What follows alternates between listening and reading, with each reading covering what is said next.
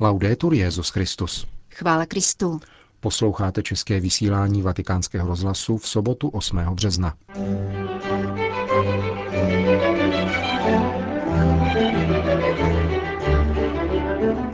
Papež František oslovil účastníky sympózia o správě církevního majetku. Benedikt XVI. udělil první rozhovor od chvíle své rezignace. Papež František dnes jmenoval nové členy ekonomické rady. To jsou hlavní témata našeho dnešního pořadu, který vás provázejí Jena Gruberová a Milan Glázer.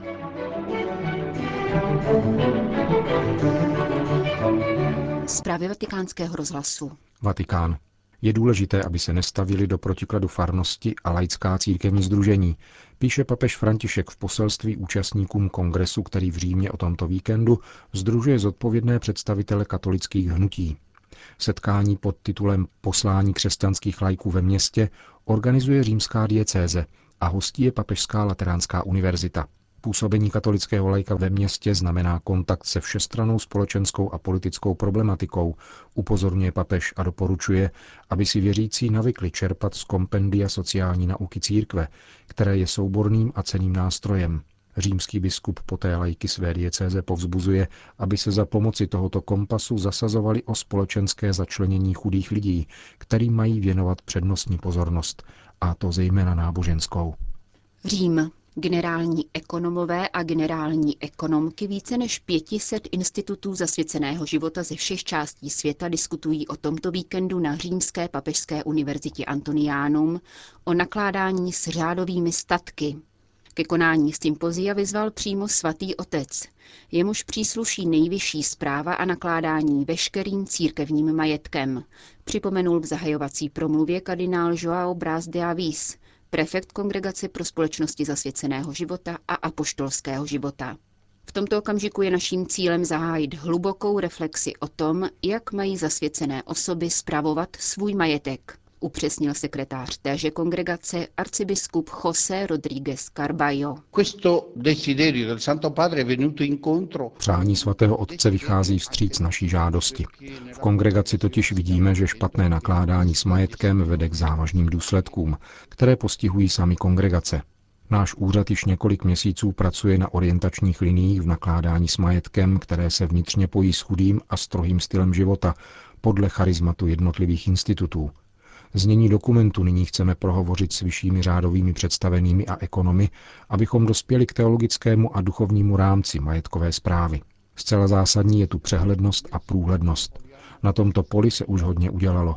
Mnohé kongregace zadávají každoroční audity, spolupracují s externími odborníky. Během sympózia tudíž chceme naléhat na transparentnost, protože v sázce je naše důvěryhodnost a s tou by se zahrávat nemělo. Pozorné a prozíravé nakládání s majetkem rovněž předpokládá náležitou duchovní a lidskou formaci. Upozorňuje dále španělský františkán. To je zcela nevyhnutelné. Nikdy nedosáhneme přiměřené majetkové zprávy bez formování hospodářského rozměru v souladu s vlastním charizmatem. Pouze takto mohou být naše misijní volby inovativní a prorocké. Ačkoliv instituty do formace už hodně investují, většinou převažuje improvizace. Na sympóziu proto chceme vyzvat k základní hospodářské výchově, která má být součástí noviciátu. Mladí lidé musí vědět, jaké jsou životní a misijní náklady, kolik stojí elektřina, voda a topení. Formaci potřebují také ekonomové, aby se konkrétně zaměřovali na evangelní hodnoty, velkorysost, solidaritu, společenství. Co říci lidem v souvislosti s finančními skandály některých institutů zasvěceného života? Především máme žádat o odpuštění. Došlo k chybám, někdy ale v dobré vůli, alespoň to předpokládám.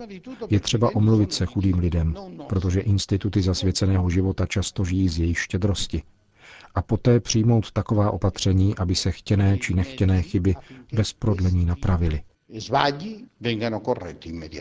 Podotýká sekretář Vatikánské kongregace zodpovědné za řeholní život v církvi. Účastníky zmíněného sympózia o správě církevního majetku pozdravil psaným poselstvím také papež František. Instituty zasvěceného života a společnosti apoštolského života mají žít a dosvědčovat skutečnost, že princip nezištnosti a logika daru mají své místo rovněž v ekonomice. poznamenává svatý otec a upřesňuje. Zakládající charisma každého institutu je do této logiky plně vepsáno.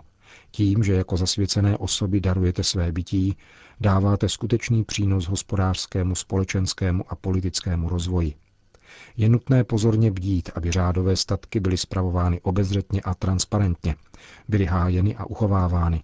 Je třeba spojit přednostní charismaticko-duchovní rozměr s ekonomickou dimenzí a efektivitou, která v tradičním hospodaření institutů zasvěceného života nachází svou úrodnou půdu. Nelze tolerovat plítvání a je naopak nezbytné dobře využívat zdroje, upomíná svatý otec. Papež pak cituje slova svého předchůdce Pavla VI., který požadoval novou a rizí křesťanskou mentalitu spolu s novým církevním životním stylem. Ten se má vyznačovat střídmostí, hledáním spravedlnosti a radostí z podstatného. Nepotřebujeme teoretickou chudobu, podotýká papež na závěr. Chudobě se učíme tím, že se dotýkáme chudého Kristova těla, tedy chudých, nemocných a dětí, píše František účastníkům sympózia o správě církevního majetku, které, jak papež doufá, přinese kýžené plody. Vatikán.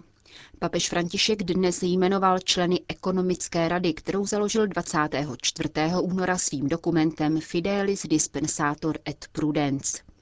Osm kardinálů a sedm finančních odborníků bude tento úřad zastávat pět let. Jejich koordinátorem se stává mnichovský arcibiskup kardinál Reinhard Marx. Jak upřesnil tiskový mluvčí svatého stolce, jmenovaní kardinálové Ricard, Cipriani Torn, Napír, Rivera Carrera, Hong Ton a Valíny byli spolu s kardinálem Pelem členy kardinálské rady pro ekonomické a organizační zážitosti svatého stolce. Tato 15-člená rada ke dnešku ukončila činnost. Kardinálové Marx a Pell jsou, jak známo, rovněž členy osmičlené kardinálské rady, pověřené reformou římské kurie. Vztahy mezi ekonomickou radou a ekonomickým sekretariátem v budoucnu upraví příslušné stanovy, upřesnil dále vatikánský mluvčí. Již dnes je však jisté, že oba úřady mají svou pravomoc a že ekonomická rada není pouhým poradním orgánem ekonomického sekretariátu. Jak uvedl otec Lombardy, noví členové ekonomické rady pocházejí ze všech světadílů a splňují tak papežovu představu o univerzalitě církve, jak ji vyjádřil ve svém motu proprio. Rada zahájí svou práci s okamžitou platností a k prvnímu svému zasedání se sejde v květnu, dodal tiskový mluvčí. Vatikán. Papež František opět vyjádřil znepokojení nad situací v Sýrii a nad osudy tamních křesťanů. Na soukromé audienci v domu svaté Marty přijal včera melchického arcibiskupa Homsu Žána Abdo Arbacha. Syrský arcibiskup papeže informoval o humanitární situaci v zemi zmítané už třetí rok krvavou občanskou válkou. Hovořil také o tom, jak se žije v Homs, kde každý den přibývají nové oběti. Svatý otec se vyptával zejména na situaci křesťanů a zdůraznil naléhavou potřebu modlitby za mír v Sýrii a na celém Blízkém východě. Dodejme ještě, že papež arcibiskupa Arbacha dobře osobně zná, byl totiž šest let biskupem v Argentině. Krym. Představitelé různých náboženství vyzvali ke svornosti a míru na Krymu. Organizují rovněž mezináboženské modlitby za to, aby se předešlo krve prolití. V Jevpatorii proběhlo setkání městské konfesní rady za mír, svornost a jednotu. Zúčastnil se jej také otec Křištof Bužikovsky, farář římskokatolické farnosti v tomto třetím nejlidnatějším krymském městě. Od vělu dní, tygodní. Už řadu týdnů se modlíme za mír na Ukrajině. Doprovázeli jsme modlitbou události na Majdanu, nyní se modlíme zejména za Krym, za to, aby zvítězil mír a dohoda. V postní době obětujeme modlitby, půst a odříkání právě za mír – v naší farnosti právě probíhají duchovní cvičení, kterých se účastní také řecko-katolíci. Modlíme se společně za pokoj a sdílíme své starosti. Obyvatelé Krymu se obávají, co přinese budoucnost. Říká polský misionář z řádu oblátů. Městská konfesní rada je v Patorije vybízí k zachování pokoje mezi národy a náboženstvími. Zároveň připomíná, že na Krymu je zastoupeno více než 80 národností, které po staletí žily ve svornosti a přátelství. Rada se rovněž rezolutně postavila proti odtržení Krymu od Ukrajiny. Londýn. Anglická církev zvažuje možnost zahájit kanonizační proces Gilberta Keita Chestertona, Byl by to pro církev vzor velkých rozměrů, ačkoliv neodpovídá vžitým představám o svatosti, přiznává otec John Uldris, kterému biskup dieceze Northampton, na jímž území tento anglický spisovatel a publicista zemřel, uložil, aby probádal Chestertonův život a vyhodnotil, zda má jeho kauza šance na úspěch. Chesterton měl rád pivo a burgundské víno, nesahal každých pět minut po růženci, říká otec Uldris. Jeho svatost se projevovala ve smyslu pro humor, v lásce a pokoře. Příkladná byla také jeho obrana víry, dodává anglický kněz a prozrazuje, že dostává mnoho dopisů, jejichž autoři píší, že za své obrácení ke katolicismu vděčí právě četbě děl tohoto velkého konvertity. Na druhou stranu ovšem dokázal ctít a milovat ty, s nimiž se veřejně přel. Svědčí o tom přátelství s jeho ateistickým oponentem Georgem Bernardem Shawem. Za největší překážku případném kanonizačním procesu považuje otec Uldris antisemitismus, z něhož bývá někdy obvinován. Chesterton zemřel v roce 1936. Občas z něj vypadly také hlouposti, přiznává anglický kněz. Například byl pro zvláštní oblečení pro židy, aby byli na první pohled rozpoznatelní. Je tedy pochopitelné, že platí za antisemitu. Já bych ale chtěl dokázat, že jim nebyl, ujišťuje otec Uldris. Na druhou stranu otec Udris prozradil, že od chvíle, kdy se začal domělou svatostí Gilberta Chestertona zabývat, dostává řadu pozitivních signálů. Tento anglický spisovatel má totiž ohromné množství sympatizantů na celém světě. Od Polska, Itálie a Spojených států až po Mexiko, Brazílii a Argentinu, vypočítává otec Uldris.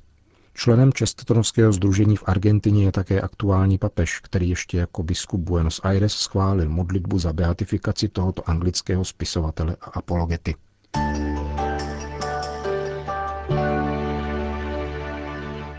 Řím. Benedikt XVI. udělil první rozhovor od chvíle své rezignace. Jeho úryvek se objevil v pátek na stránkách deníku Corriere della Sera pod titulem Ratzinger vypráví o Vojtilovi. Věděl jsem, že je svatý. Italský deník otiskl fragment rozsáhlého rozhovoru, který emeritní papež udělil v Lodžimíru Renžochovi pro jeho knihu rozhovorů s blízkými spolupracovníky Jana Pavla II., která se brzy objeví v italských knihkupectvích. Na otázky, kterému bývalý zaměstnanec Osservatore Romano zaslal v listopadu, odpověděl Benedikt XVI. německy. Text byl připraven v lednu. Emeritní papež posléze zkontroloval italský překlad. Benedikt XVI. přiznává, že kardinála Vojtilu poznal osobně až během konkláve, které zvolilo Jana Pavla I. Během koncilu se sice oba podíleli na přípravách konstituce o církvi v současném světě, nicméně pracovali ve dvou různých skupinách. V roce 1979 chtěl Jan Pavel II. jmenovat kardinála Ratzingera prefektem Kongregace pro katolickou výchovu. On jej však požádal, aby směl ještě zůstat v Míchově, kde byl arcibiskupem teprve dva roky. O rok později mu papež navrhl vedení Kongregace pro nauku víry. Josef Ratzinger si však vymínil, že v této pozici bude nadále publikovat práce z teologie. Ukázalo se, že je to slučitelné s funkcí prefekta Vatikánského úřadu. Od té chvíle, svěřuje se emeritní papež, jsem mohl zblízka pozorovat lásku k pravdě, odvahu, nesmírnou pracovitost a život modlitby Jana Pavla II. To vše, vypráví dále, jej zaujalo už v Mnichově při papežově návštěvě v roce 1980.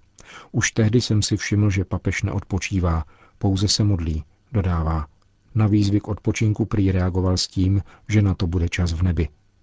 Benedikt XVI. zdůrazňuje také pronikavý pohled polského papeže na zotročení, které způsobuje aplikace marxistické ideologie. Proto rozuměl pochybením obsaženým v marxismem inspirované teologii osvobození. Byla to první věc, kterou začal řešit společně s kardinálem Ratzingerem. Emeritní papež v rozhovoru poznamenává, že nemohl následovat svého předchůdce. Ani to nebylo jeho úkolem. Snažil jsem se však co nejlépe zhostit jeho dědictví.